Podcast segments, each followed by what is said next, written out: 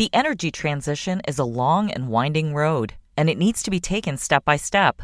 Learn more at SiemensEnergy.com. This is Barron's Live. Each weekday, we bring you live conversations from our newsrooms about what's moving the market right now. On this podcast, we take you inside those conversations the stories, the ideas, and the stocks to watch so you can invest smarter. Now, let's dial in. Hello, and welcome to Tech Trader on Barron's Live. I'm Barron's Associate Editor Eric Savitz. Uh, welcoming, uh, welcome to the show today to Erika Klauer, the Technology Equity Portfolio Manager at Jennison Associates, who is returning is a returnee to the show. She's been with us once before. Erika, welcome back. Thanks so much for having me. I'm delighted to be here. And you know, it, it, you come at an interesting moment, right? We were just chatting before we started here about. Um, the fact that uh, the tech sector as a whole, after having like a fantastic first half and then kind of going into sort of a quarter long, kind of a bit of a lull, maybe three or four months of a lull where not much was uh, moving. Um, we're back to the races again. Um, as we talk, Nasdaq's up about one percent this morning um, after um, um, a, a, number of good days in a row. And I, I, wonder if you could give us, first of all, like some sense of why you think uh, the market's enthusiasm uh, for technology stocks has been rekindled in the last few weeks. Sure. Well, you know, Eric, it's been an interesting couple months because the first half of 2023 turned out to be so much better than people had feared. There yes. was so much concern about what the relationship with China would look like and, and how that would ripple back to the demand picture for a lot of the US tech companies. There was concern about the impact of higher rates and whether or not that would eat into IT budgets as the cost of capital rises.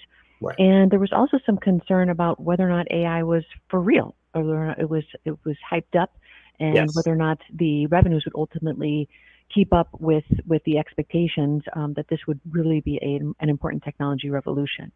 Right. Yeah. And of course, it's only been uh, we're getting coming we're coming up on the first anniversary of uh, the launch of chat gpt it's hard to believe mm. that it's been less than a year since this uh, this all started.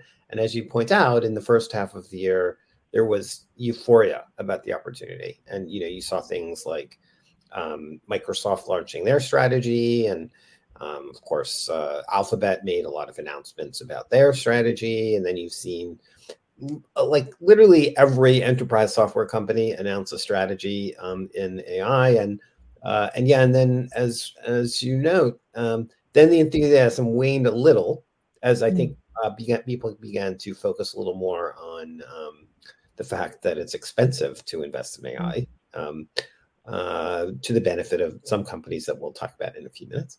Um, uh, but it seems like uh, maybe because it maybe because of the Fed, um, the the sense that the Fed is done, um, which is reverses, of course, what was a big uh, overhang on the market in uh, in 22. That's right. Um, the the as soon as the Fed indicated that the pace of interest rate hikes would slow, maybe even pause altogether, you saw an explosive move in a lot of these technology names. And at the same time, we've seen earnings come in either at or above expectations for the real leaders in the space. So I think the combination of those two things has really renewed the confidence in the sector. And I think that will likely continue through the duration of the year. Okay. So let's talk a little about, um, or a lot actually, about AI. And um, we have a lot of questions from readers about AI. Uh, you're welcome, by the way, uh, if you're listening to the show, to um, to, to chat more questions into the um, box on the screen. Uh, but I want to talk a little bit about some of what we're seeing in AI. And of course, the the singular biggest winner here year to date remains NVIDIA. And of course, NVIDIA um, is like the ultimate AI picks and shovels play, right? Like they they make these uh, GPUs, these graphics uh, graphics chips that are being used for large language model development and for other applications around AI. Um, you are pretty bullish about Nvidia still, and the stock, of course, has come off its peaks. Um, mm. It's come come down um, and now looks maybe a little less uh, exceedingly valued uh, than it was earlier in the year. tell me a little bit about your thinking on NVIDIA, how long this can last, how you think about the valuation here. What's your view? Yes. Well, you know, Eric, in anticipation of this conversation, I was thinking about whether or not we've ever seen anything in history that could be instructive in dimensioning the opportunity for an NVIDIA going forward. Mm-hmm. And the only time in history where I can think of something somewhat similar is really going back to the early 90s with the Wintel, the emergence of the Wintel dominance. Effectively, what you had in 1993 was PCs had penetrated less than 10% of US households, and mm-hmm. the price point of the x86 processor crossed over to a point where it was affordable for most people, and the utility of the software also had utility for most people. And that really began that that crossover point and the utility price point enabled the PC market to explode. And what made Intel dominate during that decade long cycle was it's not only its hardware, its x86 hardware, but the fact that it had basically lent out the software language for free to the um, for, to the software writing community, thus creating a moat um, around itself that was unbreakable. Mm-hmm. And so I see that NVIDIA's strategy, whether it's intentional or not, is very similar to that of Intel's dominance in the PC market. NVIDIA so, has the best hardware mm-hmm. um, within the business. It also has licensed out its CUDA uh, architecture for free mm-hmm. to the developer community, which has meant that there's billions of line of code that has been written um, that's native to NVIDIA's language. And then the third thing that they've done, which is very similar to what Intel did, was it's eating up more and more architecture within the data center. It's not just about the hardware, it's not just about the software, but they also have dominated with regards to the networking processor, the networking architectures. Um, so it enables the company to gain more and more ASP within the actual data center. And given that we're at a point where less than 10% of all workloads on, in data centers globally are accelerated using NVIDIA type processing powers, mm-hmm. um, I think we still have a very long way to go. It seems to us that we're still in very early innings. So, so I want to talk about a couple of things that have come up that have um, added a little bit of uh, complication to the story over the last two months, right? So uh, one of those is China. Um, so uh, the administration has um, installed some limits on NVIDIA's ability to sell some of their most powerful processors. In fact, the list has actually gotten longer of what they can't mm-hmm. sell. Um, that's caused some concerns uh, given the size of the market in China. Now, I would note that the flip side is there's a huge backlog of demand. So it doesn't seem like there's a real near term like uh, risk of financial, you know, missing guidance or that kind of thing. And they, they've pretty much said that flat out that that's not going to be an issue. But longer term, it does seem to pose um, at least some risk if they can't sell to the Chinese who have some of the you know the largest uh, technology companies outside the U.S. Look, I think that the, the biggest risk, you and I chatted about this the last time, the biggest risk I think that the technology sector has is creating tensions between the U.S. and any country mm-hmm. um, and, and, and constraining the, the supply of whatever critical components they, there may be, whether it's memory chips, whether it's AI chips, whether it's analog chips. This is not good for overall innovation if you constrain key competitors, in my opinion. And so looking ahead, I think for NVIDIA, right in the short term, it really doesn't make a, a difference at all because the demand is so great from so many different verticals, not just the hyperscalers, but enterprise, government, academia are all vying for these chips right now. Mm-hmm. But if you look over a two, three, four year period, to remove a large bucket of demand from Chinese hyperscalers is is absolutely a negative for NVIDIA, for sure. And right. probably for the industry, because the fewer competitors that there are means that there's less innovation and ultimately with less innovation comes less cost reduction, which is really the underpinning of all technology development. Right. Okay. So let's talk a little bit about um, competition for NVIDIA. Um, th- now, of course, at the moment, there's not a lot, right? Uh, they they dominate this market very completely, which sort of helps explain why the stock's done so well this year. Um, mm-hmm. but AMD is uh, doing uh, doing some things in the space. Intel is trying to find a way into the space. Um, even Qualcomm is trying to find a way uh, to play uh, to be an AI player. How do you think mm-hmm. about the role of some of these other semiconductor players? I know AMD is a stock that you have owned. Um, I don't think Intel is, but give me a little bit of sense of how you think about the other players on the field. Sure. So you know, I think it is true that NVIDIA will capture the lion's share of the training and inference market within AI. And that market is going to continue to grow, I think, faster than most people expect.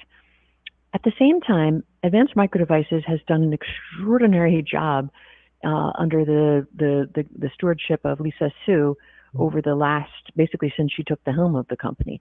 Mm-hmm. And the, there was a lot of concern in the spring and summertime that Advanced Micro Devices would not be able to bring out its own competitive product, the MI300, on time, or that it was having more difficulty qualifying customers. Indeed, I think the company's been very candid that it was more difficult than expected. It took a little bit longer than expected to qualify customers, mm-hmm. but they seem to have passed that point and the company will be holding an event in early December to officially launch the product along with customers who have lined up to purchase this product. Mm-hmm. So, looking out into 2024, AMD should have a very, very good year in data center, not only with its training and inference products, but also with gaining more market share within the data center from Intel. I also think it's important to note that about a quarter of their revenue is coming from traditional PC. And mm-hmm. while people right now really only want to talk about AI, and I understand that because it is so interesting, but at the same time, I think it's worth noting that maybe one of the overlooked areas in um, in the technology market has been the PC. The PC market really reached a peak in 2020 in 2018, and um, it had a bit of a surge during COVID. Mm-hmm. But what's happened is that now you've had two years of pretty deep recession in PC unit growth, and yet we're on the verge of having two things happen. One is we're on the eve of a three or four year replacement cadence, and people are mo- using their laptops more as they are working remotely more often. And then, secondly, there should be some lift with Microsoft's new operating systems to upgrade one's um, to upgrade one's PC to, and perhaps even attract some new users. So from AMD's perspective, this is really important because they have been continually gaining market share from Intel in the desktop, but really more in the notebook, which has continued to be a very good growth market. So from our seat, we look at the opportunity in data center as one that's very, very strong for AMD and probably still underappreciated, despite their very good results last week. Mm-hmm. And we see that they have a very good opportunity in PCs to continue to gain market share and also ride that wave of a refreshment cycle um, that should last through 2024 and 2025. So, so a couple things on that. One is, uh, you know, I think historically replacement cycles and on laptops have run in this sort of three to four year range. And of course, as you point out, there was a surge in demand conveniently enough about three years ago, uh, three to four years ago, when we were all stuck at home and everyone was, uh, you know, I, I, think the statistic at the time was like that the average number of PCs per household was running at about one, uh, which was not enough. Um, right. So they have two kids at home, suddenly went from one to maybe four. Um, so people bought a lot of laptops and those laptops are aging. Um, so that would suggest like that there's a, there's going to be a, a robust re- refresh cycle, even if it slows a little, maybe from historical historical pace. If you would argue that some of those laptops are not being used as much. By the way, not to interrupt you, Eric, but I do have to tell you, I am the guinea pig or I'm the poster child for this because I bought um, a laptop in early 21 mm-hmm. and my laptop is sort of dangling by one wire. The screen flashes like I, I'm, I'm completely overdue for an upgrade. So I will be one of those people. Yeah, so so right, that's part of it, and I think the other thing is you mentioned about Microsoft is they're going to stop supporting. Uh, I think it's worth mentioning uh, Windows 10 um, in yes. 2025. And okay. um, my understanding is that most corporate buyers aren't going to wait to the last minute to replace those machines, and so that should help. And then I wrote a story this past week about AI PCs, and you know, Intel has been talking about this, AMD has been talking about this, Qualcomm and HP and Dell, they've all been talking about this. We'll see how it goes um, in terms of in, in uh, driving incremental demand, but you are going to see these more capable PCs capable of running some AI workloads um, starting in 2024. I'm, I'm curious whether you think that will make a difference or not, or if it will just be, you know, maybe more, a little incremental boost to their capability.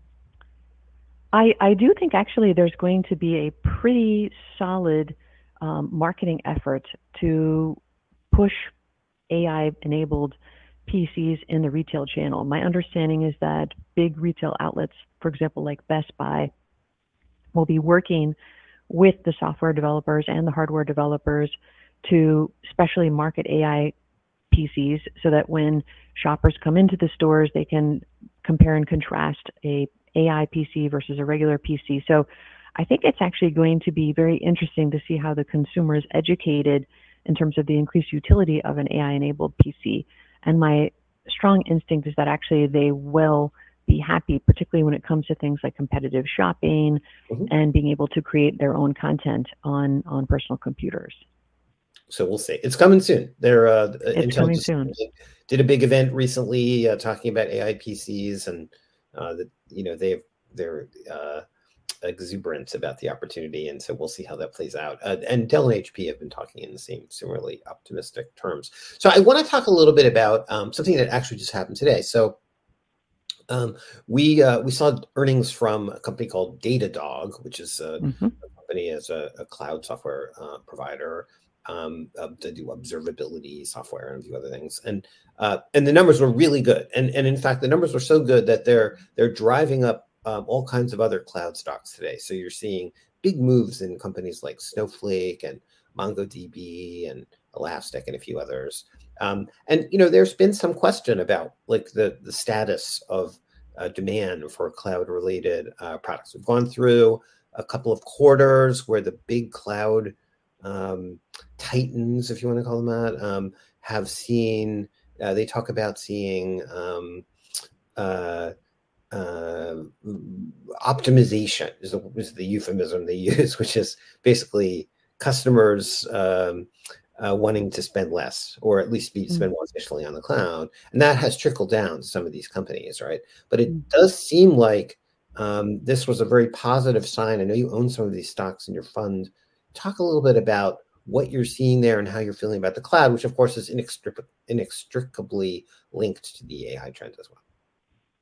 Sure. Well, you know, it's it's been interesting because, as you say, we do own Datadog, MongoDB, Snowflake in size in in the technology portfolio, and it's been an it's been a painful quarter um, as those multiples yeah. have really come down with fears of interest rate hikes, but also quite a bit of concern on the fundamental side that the consumption related uh, names would see revenues that did not meet expectations sure enough, um, today we found out uh, that actually that was an unfounded fear, and that the month of October is off to a much stronger start um, than would have been anticipated. So it seems as though something very uh, natural is occurring, which is that, uh, for example, a lot of companies just got their hands on this hardware, on this capability in early in the first half of 2024.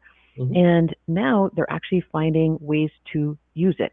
And so there's been a ripple effect in terms of not only um, creating apps to take advantage of this um, of this new technology, but also even things like increased need for security. Security is a very very important new area of spend mm-hmm. um, now that people are harnessing more and more of their own proprietary data.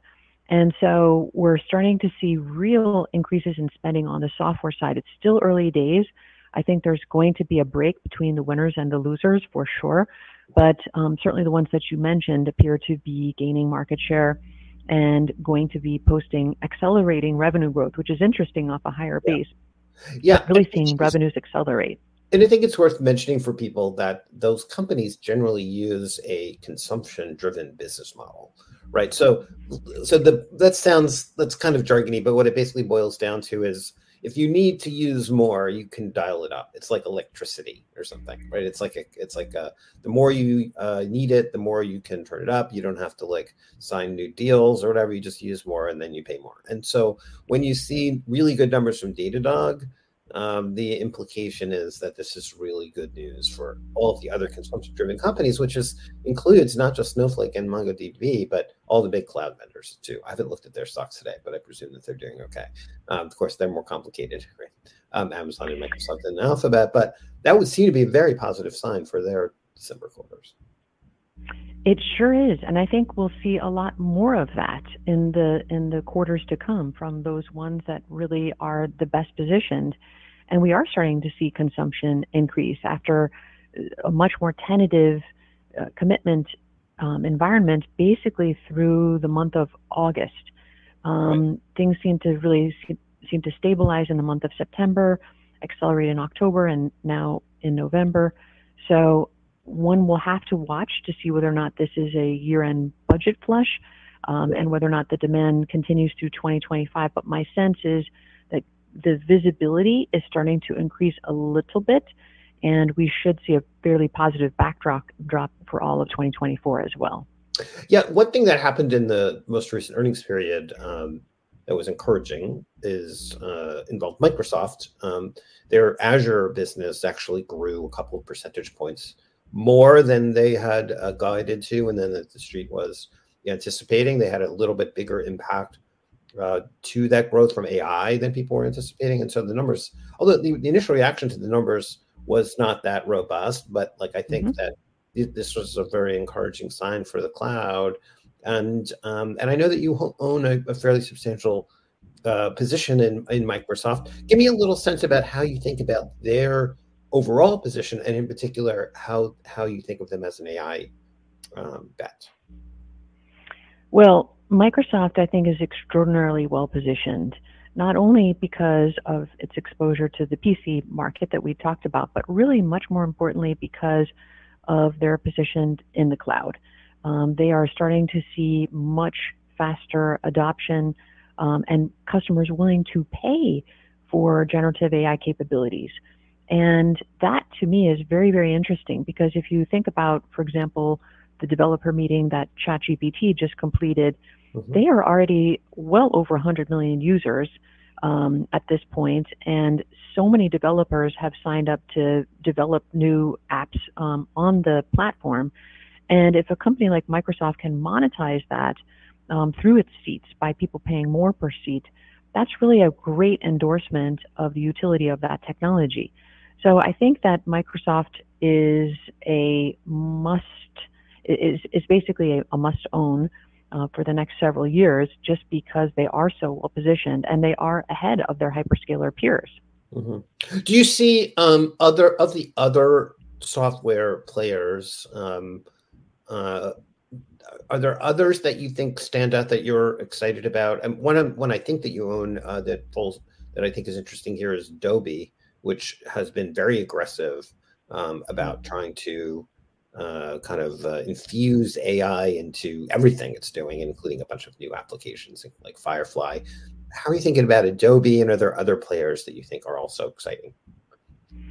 I mean, I think that in general, the way to think about it is where is AI going to be useful? And the interesting thing about answering that question is it's very difficult to think of an application which it would not be useful in. Um, because, you know, for example, we are large cap growth managers at Jennison. We try to take a long term outlook on all of the holdings that we have here. And what we're seeing as we take a giant step back is that there's such utility for literally every industry that we follow. So companies come in, whether it's a consumer company, understanding risk consumer um, preferences, being able to look at those large sets of data mm-hmm. and pick up on changing trends real time is incredibly useful. An insurance company might look at lots and lots of data points of where risk occurs, why it occurs, when it occurs, and be able to underwrite that risk more effectively. Mm-hmm. We have always been a Jennison's always been a, a firm that is very much interested in healthcare and in talking to a lot of the healthcare holdings that we have, speaking to a lot of the healthcare companies and talking about how they're using AI for drug development and understanding the evolution of certain diseases and being able to attenuate drug development times by using AI. This is this is extraordinarily helpful. Um, advertising, you know, being able to come up with more targeted advertising um, right. for a certain group. So what I would say is that a lot of these companies are just extraordinarily well positioned to offer a much better product to their customers that is much more useful and people will pay for that. It's basically about productivity, it's about utility, and in some cases, it's about cost savings. So I think that's one of the reasons why a lot of the companies that you've mentioned have really seen that inflection point where the demand is exploding to the upside, mm-hmm. and we're just seeing it now because the utility is is there. Do you, um, you know, so last week we got a um, uh, the White House issued this executive order on regulating um, AI.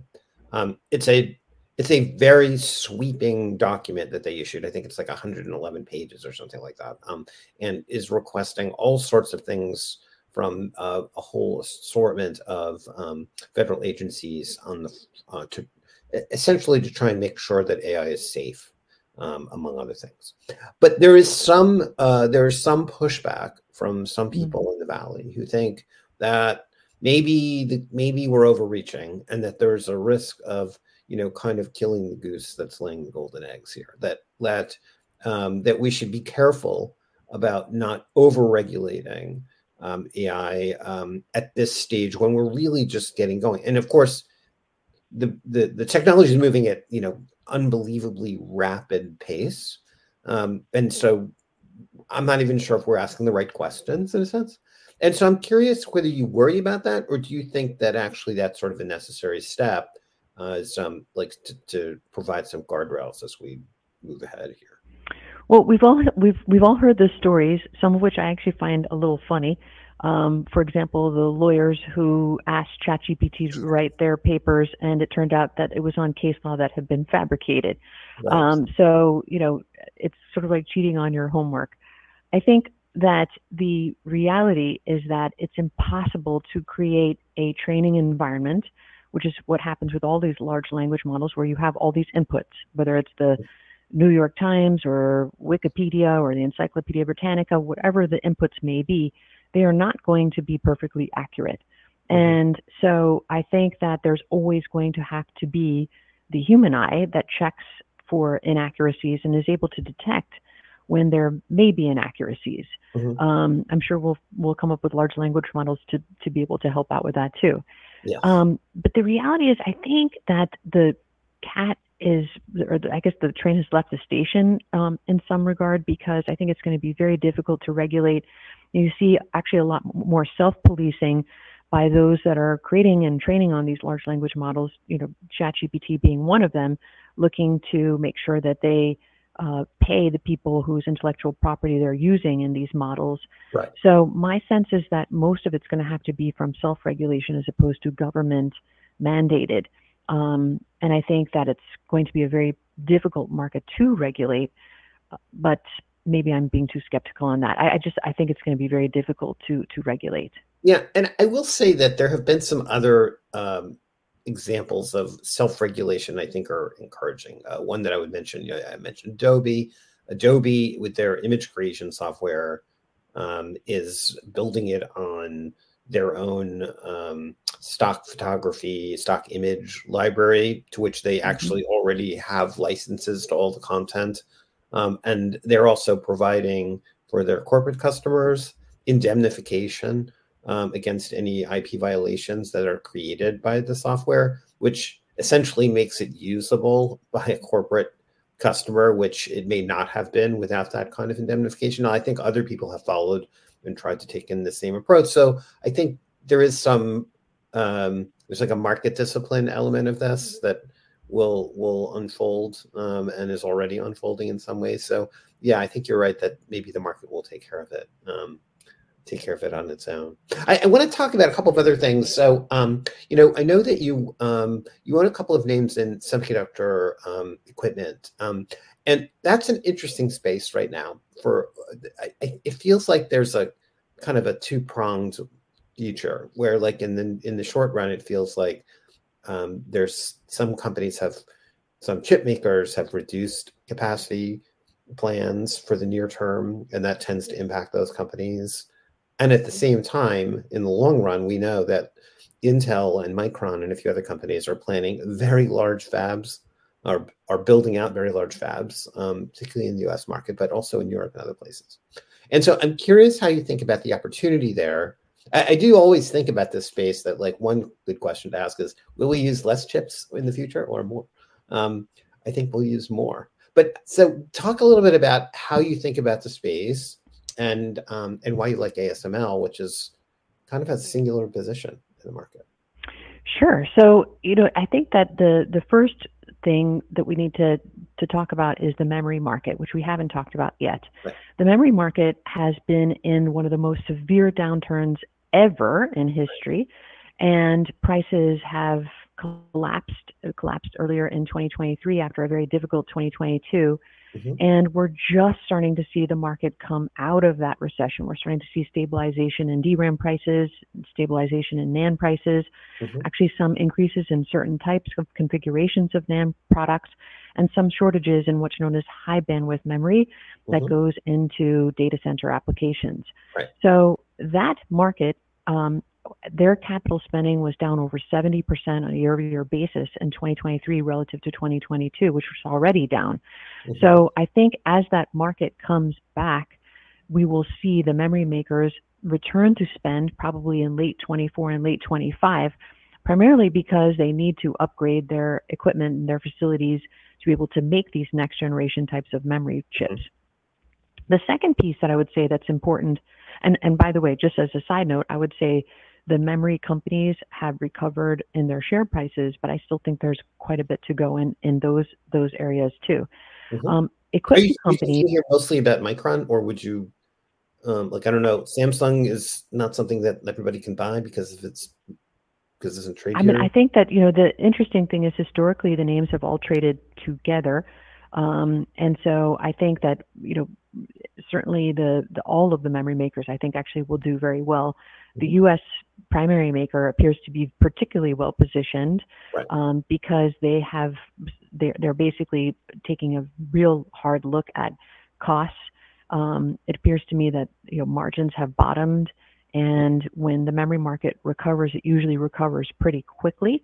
So I would think that this is going to be a very very good period for the memory companies and the U.S. maker in particular. Right, and they they've um, if you look at Micron's reported earnings um, they're really scary over the last couple of quarters, like like downturns the likes of which you almost never see, right? 40, 50% uh, year over year revenue declines. Really ugly We've stuff. We've never seen this before. Never. But the right? good news is, it, it you, you know, there's nowhere to go but up. Yes, that's right. but when you talk to Micron, they actually sound reasonably optimistic about the outlook as you uh, laid it out. And so I, it'll be really interesting. I note that Micron is on a weird calendar year. They they don't. That's they're right. two months off of the rest of the pack, and so we won't get their earnings until sometime in like mid-December or something like that.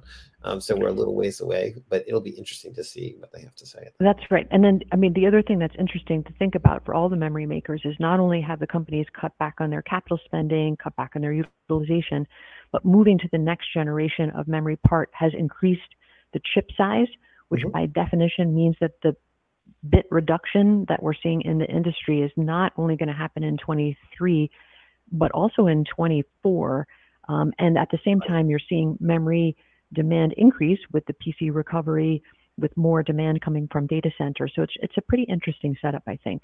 Right. And then, you know, as it relates to the equipment companies, I think that certainly um, memory recovery will be very important to the stocks because mm-hmm. people expect that the capital spending will follow and the orders for those pieces of equipment will follow. But at the same time, what's interesting for ASM lithography and the other equipment companies is that despite the ban in China, what we've seen is that Chinese companies have really stepped in to buy lagging edge equipment mm-hmm. and the services associated with um, that lagging edge, which is very strong for a lot of the, the different equipment companies. But also, what we've seen is an unprecedented amount of government support for semiconductor equipment. Japan, Korea, the United States, Europe are all writing checks um, for local semiconductor manufacturing to the and, and to mention that the if you added up all of those incentive programs, they equal actually that's slightly greater than the total capital spending of 2023 hmm. um, for the entire industry. So that's going to be a nice tailwind in 25, 26, 27 for all of the equipment companies. ASM lithography is one that we've held for a long period of time. And what we like very much about their position in lithography is it's a very difficult technology. Um, they basically have a dominant market share position. They're able to price appropriately and get paid appropriately for that technology. And we think that their basically their margins are still going to continue to go up because of the mix of this next generation lithography tool that is just ramping now and will accelerate in 24, but particularly accelerate in 25 and 26. Mm-hmm. Okay, so I want to um, I want to bring up, and we have only a couple minutes left, but I want to bring up um, uh, what weirdly feels like the largest technology company doesn't hasn't really uh, that hasn't really laid out a clear AI strategy, and you can probably guess what it is. It's the largest one of all, right? It's Apple, and like Apple just did an event last week uh, where they announced uh, their new processor, the M3, um, and uh, kind of and, and, a set of new uh, MacBooks um, and a new iMac, and uh, kind of alluded to the fact that the most robust version of the M3 was capable of handling um, uh, language, large language model workloads. Um, but Apple really hasn't announced a clear strategy here. Um, and I know that you own Apple. I think every tech fund manager probably owns at least some Apple. I'm curious about how you think about the opportunity there they haven't really grown. Their earnings that they reported last week were kind of as expected, not all that robust, and the guidance was a little disappointing, arguably. Um, how do you think about Apple? And do you think in the end they will end up as a player in AI more than they appear to be right now? So, this is a great question because Apple is such a big contributor to or participant in the index, so many different indices, yes. not just of technology indices, but even of the S&P um, and the Nasdaq. So it's an important name to discuss. And what I would say is that Apple, uh, you know, has proven to be a very, very sticky, has a very sticky position within consumers. So, mm-hmm. you know, for example, people, you, you might see price competition in handsets, but there's a sense that the, it's so difficult to to change um, one's cell phone to a different vendor because we're all tethered to um, Apple's web, if you right. if you will. So I think that Apple is probably more of a of a steady um, player in this market. I I think that for you know as we look at AI, we are really looking at other players as being the primary um, beneficiaries of that trend the NVIDIAs, the AMDs. We didn't talk about Broadcom, um, which basically makes custom parts for uh, key hyperscale customers like Google. Um, you know, looking at ASM lithography and many of the other software vendors that you mentioned, those appear to have the greatest leverage to the AI cycle. Mm-hmm. I would not dismiss Apple at all because they will be, uh, I think, very strongly positioned if ever we get compute at the edge. And what people are talking about now is that maybe not all of the of the AI will be in the in in basically at the data center level. That there'll be some compute at the edge in your in your laptop in your handset. And inevitably, I would expect Apple to have a very very strong position there. But that's probably more of a 25, 26, 27 mm-hmm. event. So we'll have to see what Apple does in in 2024. Um, you know, they've just refreshed some product lines. I think that they're a very, very strong company, but probably with regards to the leverage specifically to AI, we are focusing in, in, in other names. Yeah. Okay. I, I, would note it's interesting that um, Apple has had a neural engine like basically the capability of running AI and uh, machine learning workloads in their chips, including in the iPhone, not just in the Mac, since like 2017. Like they've been doing this for a long time, and it helps power things like facial recognition to unlock your phone and fingerprint scanning and improving the video and a webcast and things like that. So there's a bunch of sort of background tasks that it's been doing for a long time. And in fact, way in front of Intel and AMD, um, arguably.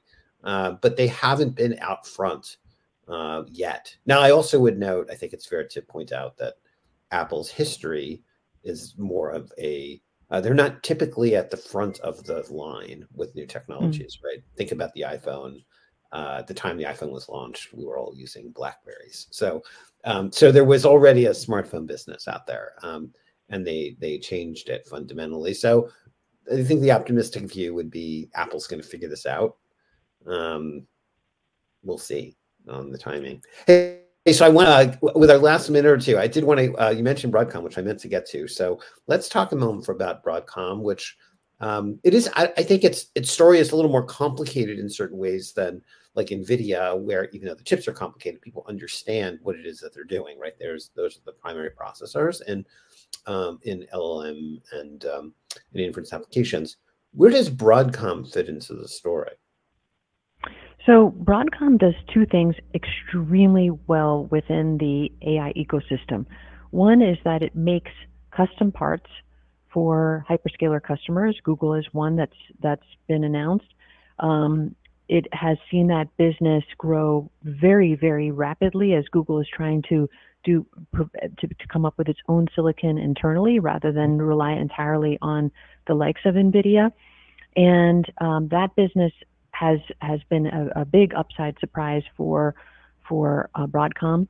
There were some rumors earlier this summer that I thought were, or actually, sorry, this fall that I thought were very interesting, which was that Google was going to try to design out Broadcom. We mm-hmm. felt that that was very odd um, and didn't seem like it made a lot of sense, but we never expected that Google would ever comment on it just because they generally don't comment on rumors. And in a very unusual move, Google actually came out and said that the rumors were not true and reaffirmed its commitment to Broadcom's roadmap, which I think is a real endorsement for Broadcom um, and and the utility of that of that that relationship. Secondarily, they also make network processing parts, um, what are known as Ethernet uh, chips. Mm-hmm. And as we move to higher and higher clock speeds, the company has a a formidable position there, a market leading position, and that market too has seen extraordinary growth um, and looks to grow very quickly next year.